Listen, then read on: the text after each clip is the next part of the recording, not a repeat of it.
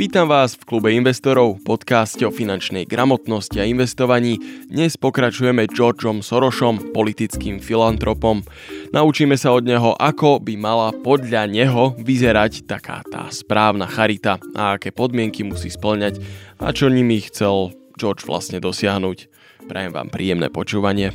Since perfect knowledge is beyond the scope of the human intellect, a society characterized by the freedom of speech and thought and free elections is preferable to a society which imposes its ideology by force. Having been exposed to Nazi persecution and communist oppression, I found this argument very persuasive. George sám seba opisuje ako politického filantropa. Prístup k charite formovalo najmä jeho detstvo, konkrétne rok 1944, kedy bol svetkom toho, ako jeho otec pomáhal ľuďom počas nacistickej okupácie. Ako sme si už spomínali, bol právnik, takže im dokázal vybaviť rôzne papiere a povolenia. Po vpáde Nemecka na územie Maďarska pred pár rokmi mu otec vysvetlil, že ide o nezákonnú okupáciu, v ktorej neplatia normálne pravidlá. Povedal mu – musíš zabudnúť na to, ako sa správaš v normálnej spoločnosti. Normálne pravidlá tu neplatia. Život v okupácii ho naučil, že neriskovať je niekedy oveľa riskantnejšie ako riskovať. Príliš veľa risku však samozrejme môže byť aj smrteľné, obzvlášť počas nacistickej okupácie.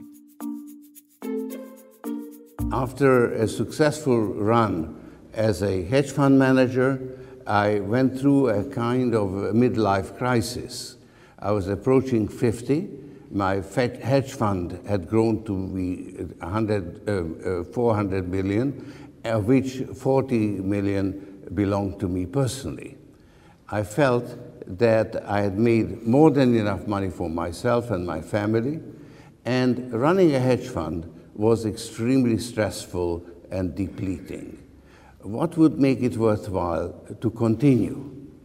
I thought long and hard and finally, I decided to set up a foundation devoted to the promotion of open society. Za misiu si určil otváranie uzavretých spoločností, oprava nedostatkov už otvorených spoločností a propagácia kritického myslenia.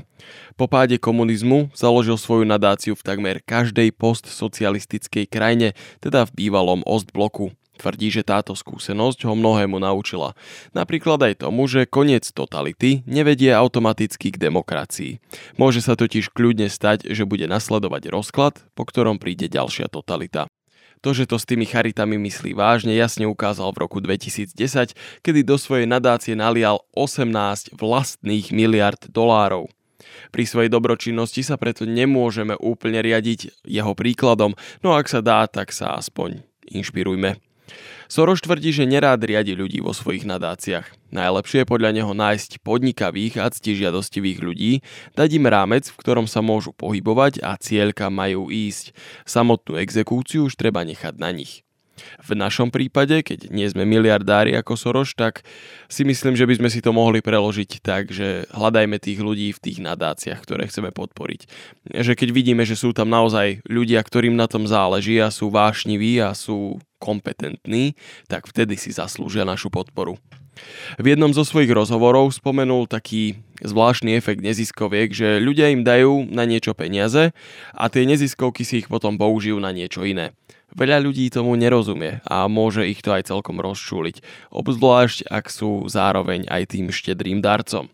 Toto však nie je podvod, aspoň nie vždy. Práve naopak, predstava aj veľkého darcu o tom, čo je v súčasnosti to najlepšie a kam by si prial svoje darované peniaze naliať, tie predstavy nemusia byť práve tým optimálnym riešením. Rozprával som vám o, to, o tom aj v minulých epizódach. Predstavy ľudí sú zväčša založené na nepravdivých alebo neúplných informáciách. Je preto lepšie nechať tú neziskovku, nadáciu, charitu, čokoľvek organizáciu, aby naložila s tými zdrojmi tak, ako to sama uzná za vhodné. Predsa len sú tam ľudia, ktorí sú v teréne a venujú sa tej problematike. To z nich robí väčších expertov ako z väčšiny iných ľudí. Podľa Soroša je dôležité, aby vaše charitatívne snahy fungovali aj bez konštantného prílevu zdrojov a hlavne energie. Peňažná podpora je pre nadácie potrebná, pretože sa spravidla nevenujú profit generujúcim aktivitám, no je to práve prísun energie, ktorý nemôže byť neobmedzený. V prípade, že projekt nedokáže nabrať vlastnú hybnosť, je niekedy lepšie ukončiť ho. Chce to zručnosť a chce to taký správny skill, vedieť sa rozhodnúť, kedy je ten pravý čas. Aj pre začiatok, aj pre koniec. Ak sa človek niečomu venuje, tak zákonite robí aj chyby. George sa preto netají, že má na svojom konte aj nejaké tie zlyhania. Jeho prvé pokusy o filantropiu neboli celkom úspešné, aspoň on ich tak nevníma. Ako príklad uvádza Južnú Afriku. Tam za najväčšie svoje zlyhanie považuje práve to, že iniciatívu predčasne zastavil. Za chybu označil aj to, že sa pokúšal zmeniť charakter tohto štátu Juhoafrickej republiky, no používal na to štátne prostriedky, ich infraštruktúru a systém. V Juhoafrickej republike, kde v tom čase vládol apartheid, teda rasová segregácia, financoval štipendia pre čiernych študentov, aby aj oni mali prístup k vysokoškolskému vzdelaniu.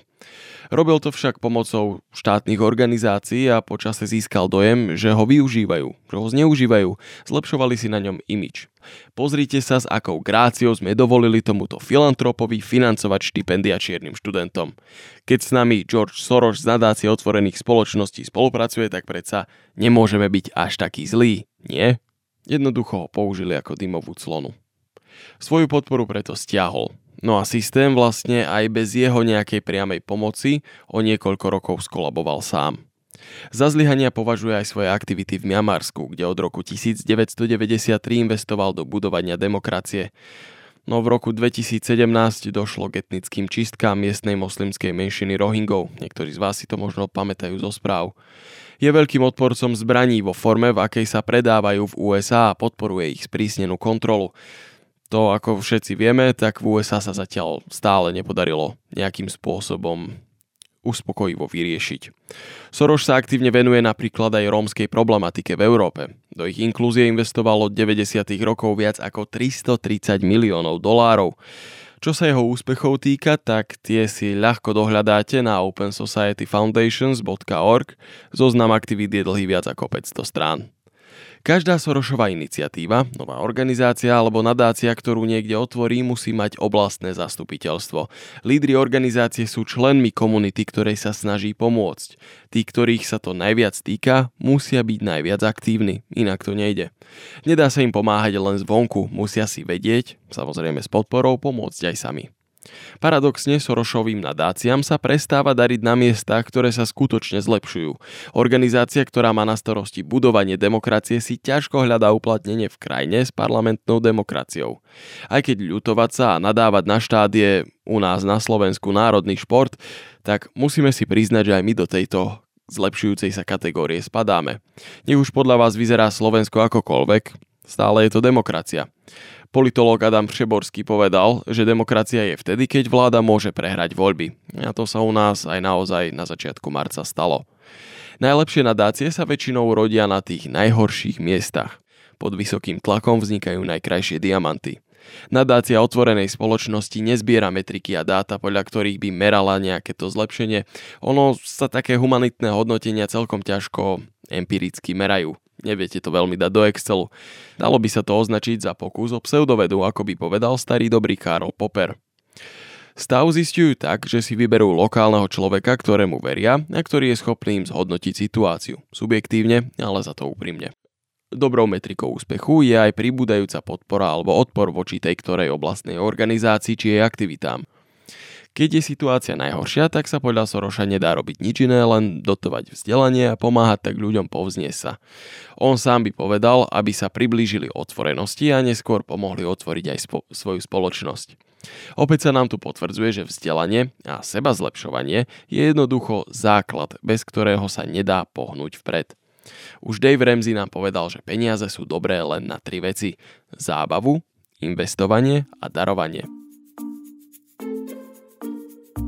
Preto sa aj ja na vás teraz obraciam s príležitosťou pomôcť a zároveň pritom zainvestovať do vzdelania. Tento podcast som začal robiť práve s ambíciou vzdelávať a pomáhať ľuďom. Ja sám som sa totiž strašne spálil. S kamarátmi sme chceli začať podnikať v zábavnom priemysle a tak sme zorganizovali hudobný festival. Všetci sme vedeli organizovať, ale nikto z nás nerozumel podnikaniu a hlavne nikto z nás nerozumel peniazom. Festival zarobil naspäť necelú tretinu celkových nákladov, ktoré sme do ňoho vrazili. Zvyšok sme museli doplatiť z vlastného vrecka. A keď hovorím z vlastného vrecka, tak tým myslím bezúčelové úvery s horibilnými úrokmi. Nasledovala dvojročná špirála chaosu, stresu a veľmi nepríjemných telefonátov. Neprijal by som to nikomu. Vďaka finančnej gramotnosti som ale dostal svoje dlhy a svoj život pod kontrolu. Ak si myslíte, že tieto vedomosti za to stoja, tak podporte náš podcast a pomôžete tak ľuďom vzdelať sa o finančnej gramotnosti. Prispieť nám môžete cez náš crowdfundingový účet patron.podbean.com lomeno klub investorov alebo nás povedzte svojim priateľom.